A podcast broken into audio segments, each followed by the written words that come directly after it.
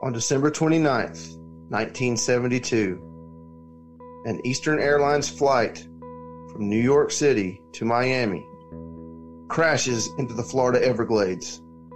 There are a total of 101 fatalities, including 4 of the crew members on the flight. This is not the end of the mystery. For several years and in several different aircraft, there are reported ghost sightings of the dead crew members. You're listening to the Mysterious Brews podcast, and tonight we bring the case of the Ghosts of Flight 401.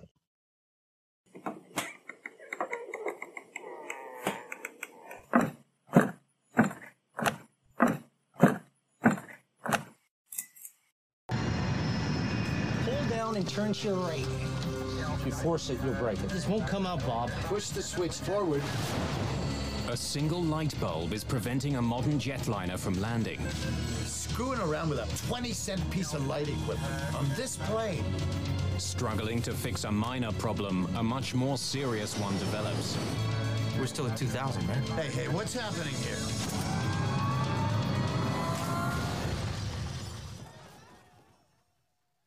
Welcome to a deep, dark, dank, moist basement. Somewhere in the bowels of Georgia. Well, a little rain action from the hurricane this lovely Friday.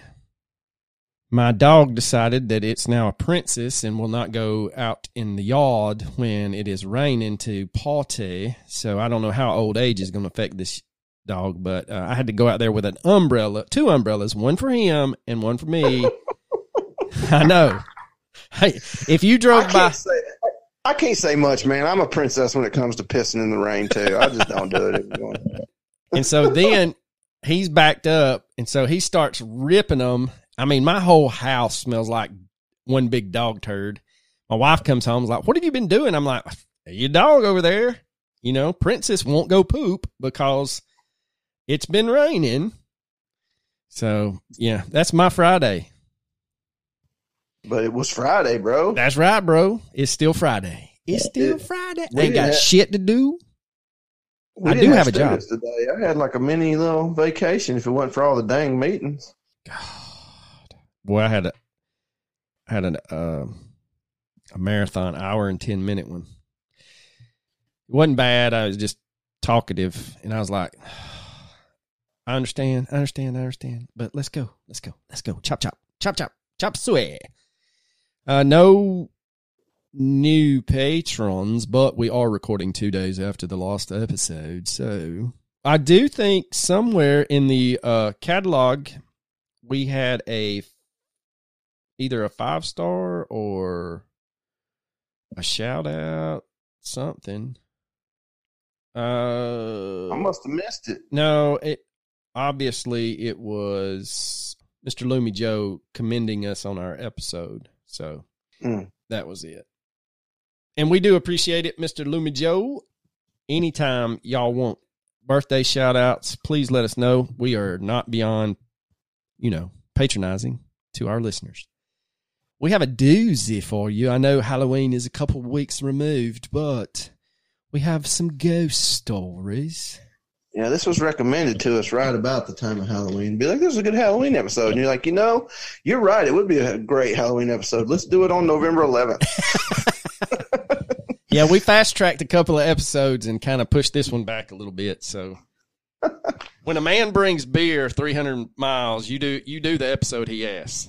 You damn right you do. Don't get more prioritized on our list than that. That's right. He was eastbound and down. Actually, he was southeast bound and down, but still bound and down. Man, I'm sorry to report I did not win the $2 billion Powerball. If any of our listeners are closet conspiracy theorists, there's quite the conspiracy going on about that drawing. I don't know if you've seen any of the videos. I'm not sure exactly what you're talking about, but I know there was a conspiracy that there really isn't a lottery winner. Like they just say someone won it and pocket all the money. No, there was the drawing shows the lady and says, "Good evening." And then the news article says that they actually did the drawing in Florida at like 8:58 a.m. And they're like, It's funny that there was a glitch only in California, and then after the glitch was fixed, one person won the billions in California. It's funny how that works out. I lie. I did win. I won $4. I won $4. I had the Powerball on one of them. There was a group of us got together. It was actually a pretty good idea about, we were all from different parts of the state, so we left our professional development last Friday and decided to stop in little hole-in-the-wall towns and pick up, you know, a couple of quick picks here and there. Of course, we didn't win. I think the high... I don't play lotto with other people. That's just a good way to get murdered. Like, oh, all 30 of us won it? Oh, wait, 10 of us claimed it? Like, what happened to the other 20? I don't know. Food poisoning. I just left town for some reason. Yeah. Abruptly. Yeah, I think the highest winner we had, I think somebody won $6. So we did our contribution. Right? Oh, of course not. Hell, there was probably 8 of us in the group. So, but anyway, let's get this thing rolling. This one's wild, man. Yes, it is. And if they're all true, it just goes to show you that maybe the great beyond, there's still people trying to look out for you in many ways. You're right. So we're going to talk about the original flight, and then we're going to give you some firsthand accounts of other people having honings, and then we also have some ghost stories from flight attendants. Ooh. Buckle up, Buttercup. Get your hanked on. So December 29th, 1972, Eastern Airlines Lockheed L-1011, as it is heading from New York to Miami out of John F. Kennedy Airport. The mood on the flight was... How you say that? John F. Kennedy. Yeah, he anyway. The mood on the flight was upbeat. There was 163 passengers, 13 crew members. Boy, you don't get that nowadays. You're lucky if you get 6. Oh, I thought you were trying to indicate that 13 might have been a bad luck number, and that's why they crashed. No, I wasn't worried about that. Now, they were looking forward to enjoying New Year's Eve in the Florida sunshine. The plane with the FAA number N310EA was only 4 months off the assembly line and was the pride of the Eastern Airlines fleet. The TriStar, as the aircraft was known, was one of the most modern and technologically advanced of its day. The flight from JFK had been pretty uneventful, but as the crew prepared for landing, the first in a chain of crazy events would occur that eventually led to the loss of 101 lives.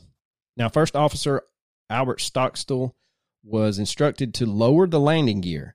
Alarmingly, the crew noticed that not all of the wheel indicator lights had turned green. Captain Robert Bob Loft believed that it was just a faulty light bulb. Stockstill struggled to remove the bulb while the flight engineer, Don Repo, went down into the avionics bay, or as affectionately known from the crew as the hellhole. And it is situated below the flight deck to visually check if the gear was actually down. So as the pilots are attempting to resolve the issue, they fail to notice that the autopilot has been disengaged, and they were slowly descending towards the Florida Everglades. The TriStar was traveling at 227 miles per hour when it slammed into the swamp just outside of Miami. Many of the passengers were killed instantly, and those that did survive faced an agonizing wait for rescuers to reach the crash site. First Officer Stockstill died upon impact, but both Repo and Loft survived the initial crash. Repo was rushed to the hospital, but later succumbed to his injuries. Tragically, rescue was too slow for Captain Loft as well, and he died at the scene. Now, the subsequent investigation into the crash would cite pilot error as the main cause. The crew failed to monitor the altitude as they tried in vain to deal with the undercarriage problem.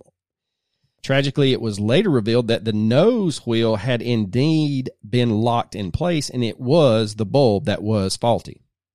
Although the majority of the airplane was destroyed, there were certain parts, such as the galley, that were salvageable, and back in the 70s, if it ain't broke, we going to reuse it. So Eastern and Lockheed agreed that those parts could be reused and fitted into another plane on the production line. One of those such aircrafts was tail number N318EA, and as the weeks and months passed, strange happenings began to occur. Yeah, any of these happen to me, and I'm out.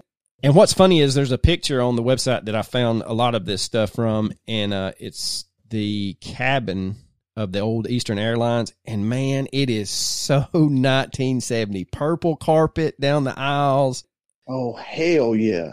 Baby blues and those orange and reds with the seat backs, the flight attendants that are in knee-length dresses. I mean, straight out of the 70s, baby. So JFK Airport in 1973, and the Eastern Airlines, I guess, hub, for lack of a better word, is basically where some airline vice presidents were traveling through. And as a VIP passenger, one of the vice presidents, doesn't say his name, was allowed onto the aircraft first. And as he made his way to the first class cabin, he moved towards his seat and he noticed a company captain in full uniform and went over to have a chat with him. During the conversation, he suddenly realized that he was speaking to Bob Loft. As soon as he realized it was Loft, he disappeared. So the vice president rushes off the plane, you know, white as a ghost, and trying to find a crew member, terrified that this could be an omen that something was going to happen to this flight. A search of the plane was carried out before other passengers boarded, but there was no sign of any living man. Now, a few months later, back at JFK, a crew boarding the same aircraft were surprised to see Loft already on board. They apparently chatted to the ghost, not realizing who he was, before he vanished right before their eyes. The flight was later canceled as the crew were too shaken to operate. You think? Yeah, I mean, can you blame him though? That's twice. Now, on the L-1011, flight engineers would usually arrive at the aircraft before other crew to carry out their pre-flight checks. On a particular day, a flight engineer was stunned to see an Eastern second officer already in his seat. He immediately recognizes him as Don Repo, and the apparition said to him, quote, "You don't need to worry about the pre-flight. I've already done it," before disappearing right before his eyes.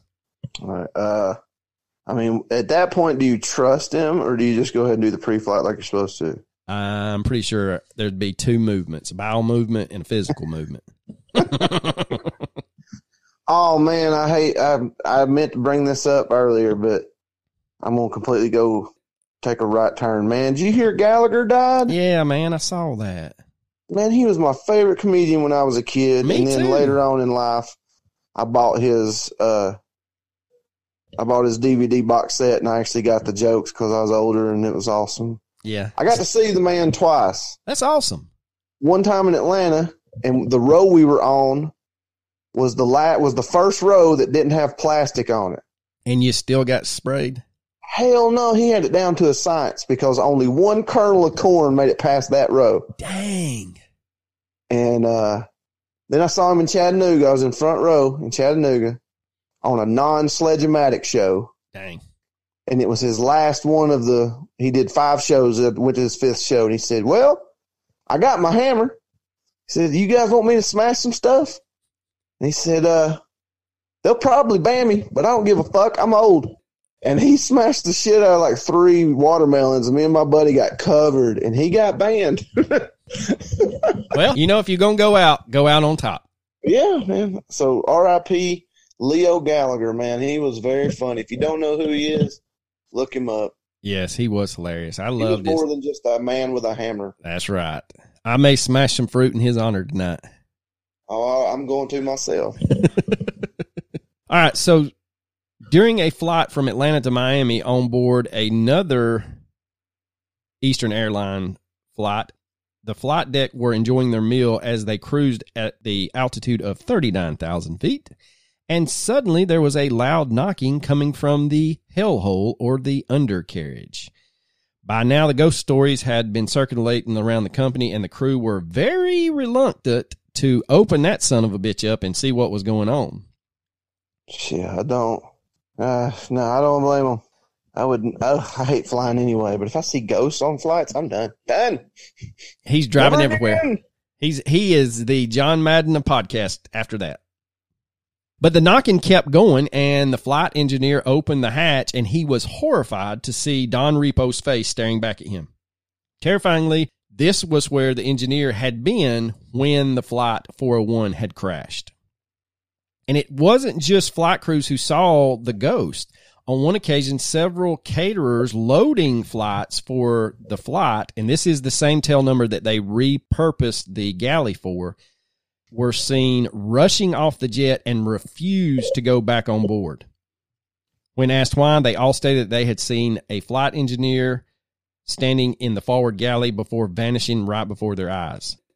Passengers also reported strange occurrences. A woman sat next to an Eastern Airline pilot who she said looked ill, so she called a stewardess for the pilot, and he dematerialized right before their eyes.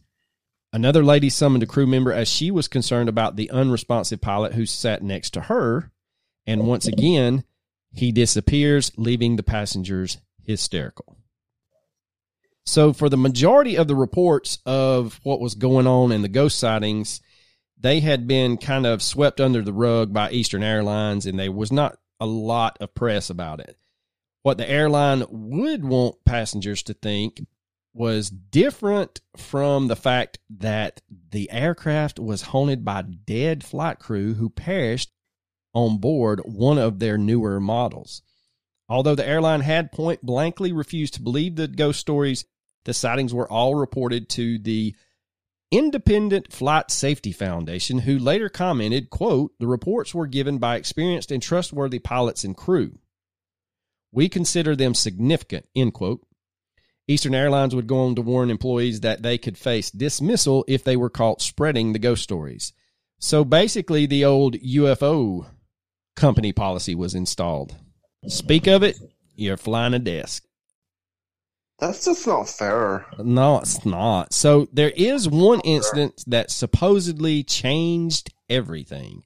And this was Flight 903, who had just taken off from JFK en route to Mexico City. Now, this flight, stewardess Faye Merriweather was in the galley preparing the meals for the passengers. As she reached for the handle of the oven door, yes, there were ovens back then on the actual airplane, she was horrified to see the face of Don Repo staring back at her. Not one to panic, she briskly made her way to the front to get another stewardess and the aircraft's engineer to come with her to take a look. Sure enough, when they return, Don's face is still staring out from the oven, although now it looked like he was trying to say something. Suddenly, all three clearly heard Don mutter the words, quote, "Watch out for fire in this plane," end quote. The flight reached Mexico City safely, but on the return leg, problems began with the aircraft's starboard engine. After an inspection of the aircraft was cleared for takeoff, the plane climbed away, the engine failed, and backfired several times. It was quickly shut down before it caught fire, and they returned back to the airport. Thankfully, no one was hurt during this incident, but the crew were understandably very shaken after what they had seen in the oven door. As the sightings became more and more frequent, rumors would circulate that pilots and crew would refuse to fly on the airline that had the spare parts from Flight 401. Paranormal investigators requested numerous times to be allowed on board the aircraft to see if they could get anything on record. And as usual, the airline refused their requests. However, all of the salvaged parts from 401 were later removed from all of Eastern Airlines jets, and the ghost of Bob Loft and Don Repo were supposedly never seen again. But their haunting words to protect Eastern's fleet came true. In the years after the crash, until the airlines went bankrupt, there were no other fatal crash on board the TriStar fleet. Whether you believe in ghosts or not, it's quite nice to think that these dedicated pilots may have kept the entire TriStar fleet safe.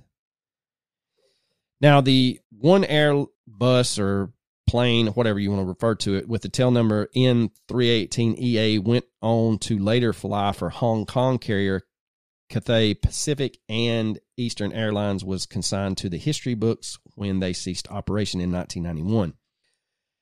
They state that there are still ghost stories from the Hong Kong carrier that resemble the two ghostly apparitions.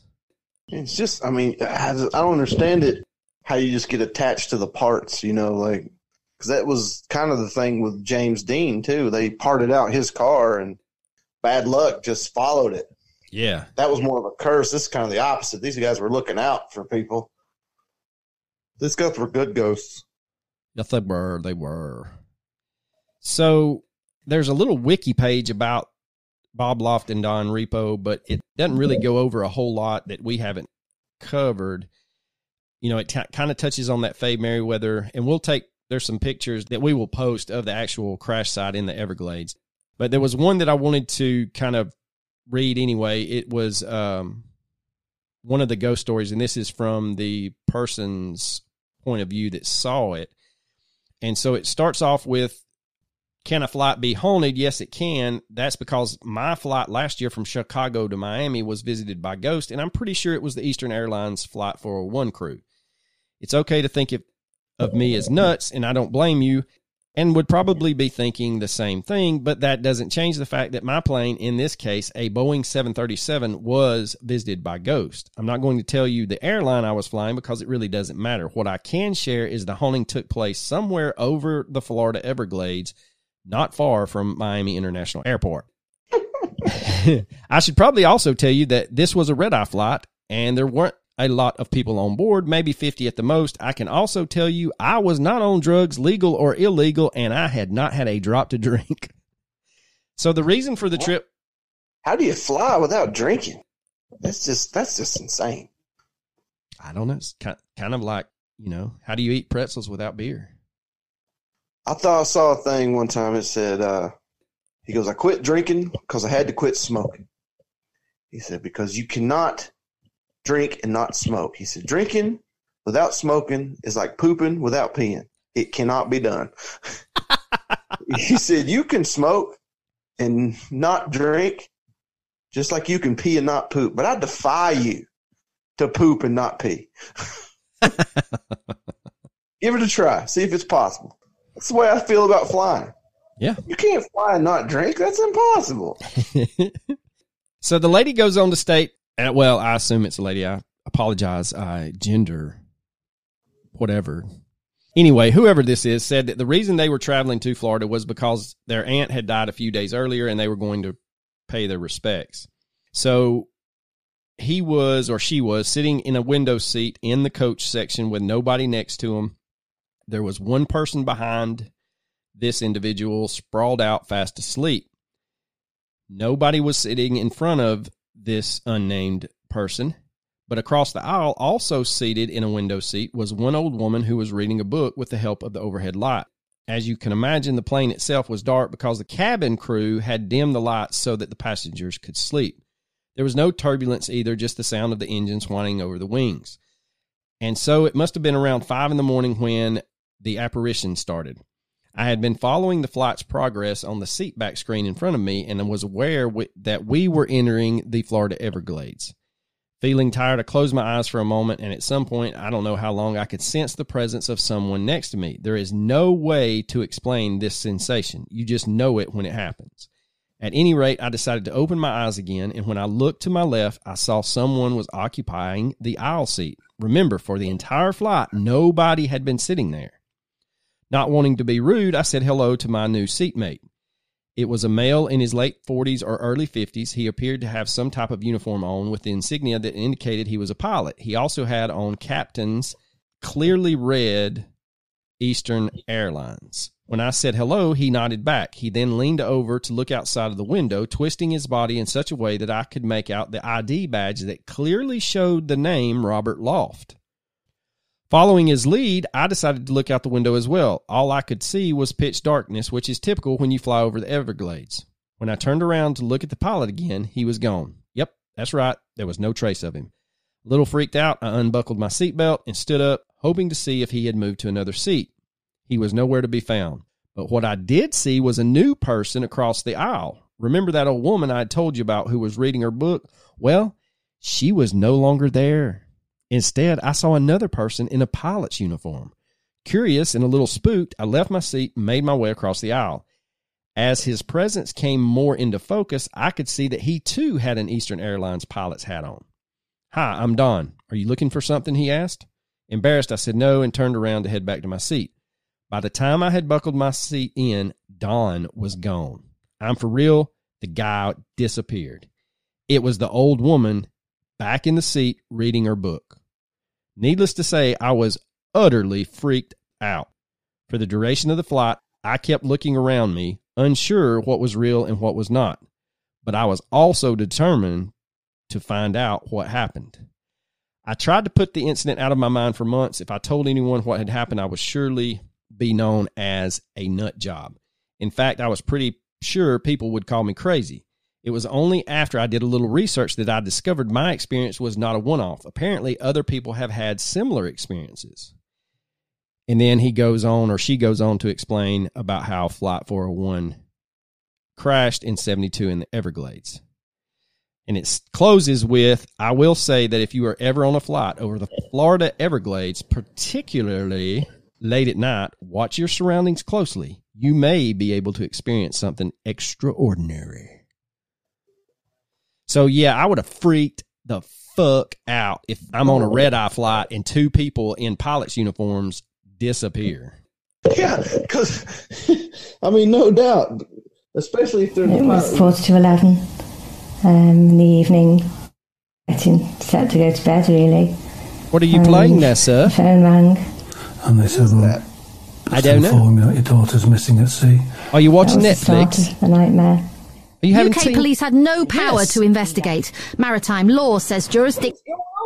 I don't know, but maritime law was involved. Was that you? I don't see a video playing on my side. It wasn't me, dude. Okay, we got to stop the ghost stories, man. Yeah, you leave that in, because, dude, don't edit that, because I don't know what that was.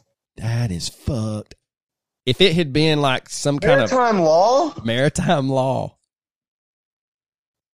Well, I didn't... Well, you haven't seen Crumpets, and you're just not going to tell me. I'm literally...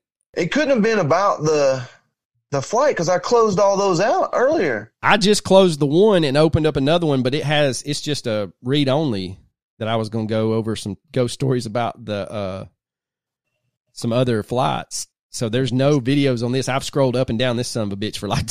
I mean, I'm just... Dude, sitting that was not on my end. Holy shit. The only audio... things that I have open are like top 10 lists about wrestling. Like, damn. If it had said airline investigation, we would have had to like release the video of this Zoom call, because we would have both been like, we're out. Like, yeah. All right. I've got like it's 10 huge WWE debuts that went absolutely nowhere. 10 wrestlers who turned down Triple H. Yeah, it's nothing. I was watching earlier stuff about the flight, but man, I closed all of them out. But did you? I didn't. I'm telling you, I did. It's a little warm in my office now. I may have to shed these clothes. I am freaking out, dude. Like, it was not on my end, because it would have told me. And here's the bad thing: my wife and my son both have left like 30 minutes ago to go eat. I am here by myself hearing strange things in the computer. I thought you hit one of the things on the... an ad or a button on the board? No. No. The little soundboard you had. Yeah, no. I have not touched any of that. I have no idea what we were saying when that happened. I'm sure I was hilarious and it was comedy gold. Yeah. We'll just have to wait until it comes out to see. But so, I remember I was on to something. How did train... Oh... Yeah, we were talking about the pilots disappearing. Because my first thought would have been, oh, those are the ghosts from Flight 401. No, my first thought would have been, those are the fucking pilots that are flying the plane. What the hell are you doing back here? And they just disappeared. What the fuck? Yeah. Oh, it would have been automatic heart attack right then and there. Because I was telling you, I hate flying so much. I'm so scared of it. Now, if I'm on a flight and sober and my pilot disappears, yeah, I'm out. Dang. All right. So there was a flight attendant that says that she was on a Virgin Atlantic flight, and the story goes that the flight attendant went to the galley where she found an elderly man standing.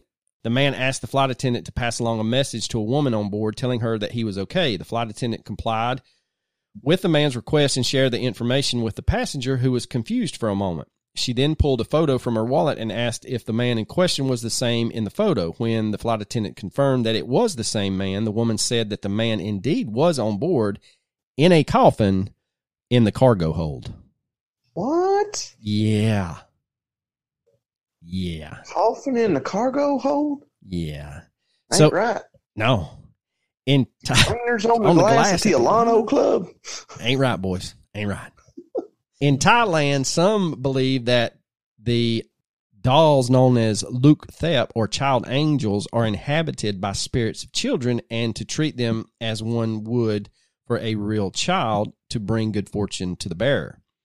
These spirits are said to reward those that care for them with everything from help with alcoholism to financial success. The dolls are brought everywhere, including flights. Nope, you ain't bringing new... Doll Island, you ain't getting bored on that. You might as well have a gun. But anyway, the Thai Smile Airlines has found the dolls to be so prevalent that they are actually written policies regarding them. For instance, dolls may be ticketed for seats in the name of the passenger only, but must not sit in the exit row. And if your, quote, child would like a snack or drink, Thai Smile Airlines is more than happy to serve them as well. Everyone loves a good ghost story, and the airline industry is no joke when it comes to their airline ghost apparitions. Yeah, man, that's some crazy shit. Like, I'm like you, I'm already nervous when I fly. I don't need to be seeing ghosts or what I assume is the pilot supposedly flying the plane. Yeah, that's not the best time for me to see ghosts. Just saying. I'm not into that. So there was one that said, this is the last time, but this one said to occur on an aircraft labeled number 502, and they affectionately refer to it, the plane, as Christine from the Stephen King film. And sometimes Christine bothers the flight attendants, and sometimes Christine behaves. But what is odd is that of this flight number 502, all of the unoccupied bathrooms at 35,000 feet would begin flushing simultaneously. What? Yeah. I guess a ghostly shit right there. I don't know. No, come on. No.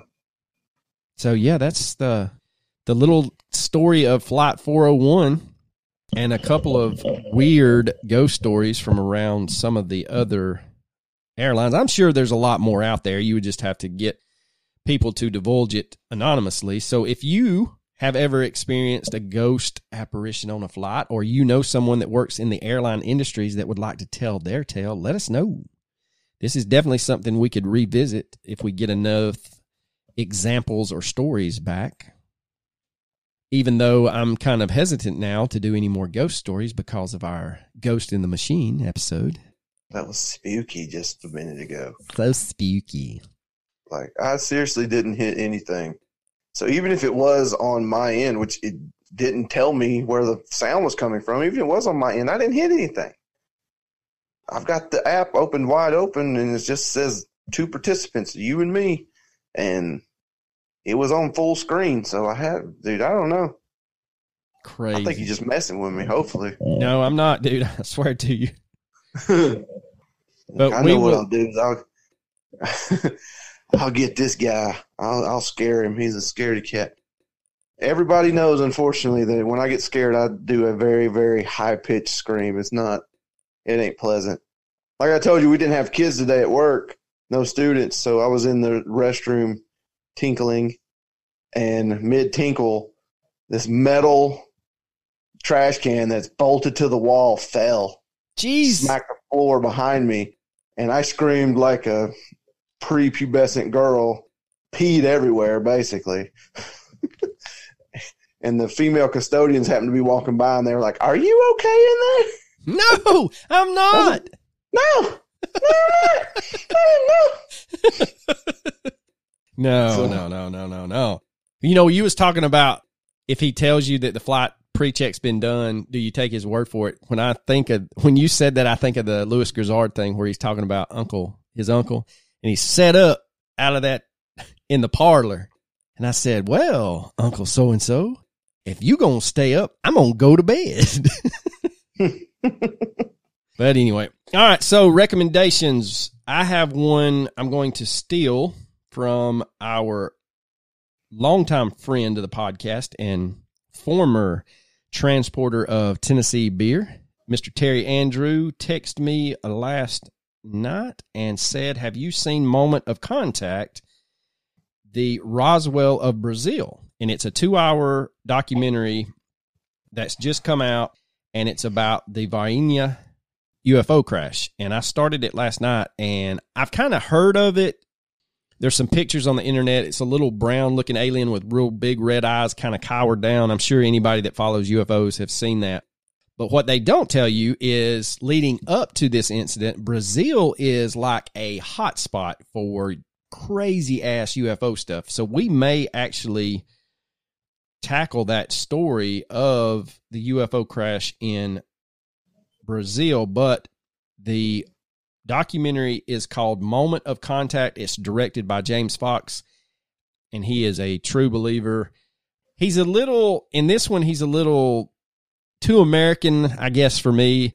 He keeps telling the witnesses, they find them 20 years later, and he keeps, make me feel like I was there. Tell me more, put me in that. But I'm like, shut the fuck up and just let them talk. You're so negative. What's your recommendation there, Slappy? Well, I'm going to recommend several things about the flight of 401. There's a movie that came out in the 70s. There's a book that came out. There's a new series. I can't remember exactly what it's on. I think it's Shudder, maybe. Something like that. But I'm also going to recommend the video by Mr. Bowlin, who's really good. He is one of my favorite YouTubers, and he's very good. So if you want to check him out, do that. That's a good video to watch. Yeah, he does a great job. I don't know if it's related, but I kept finding advertisements for the plane crash or horror story of Flight 720, the Shiver incident. Well, Slappy, you got anything else? Oh, I think I don't. Well, then, deuces.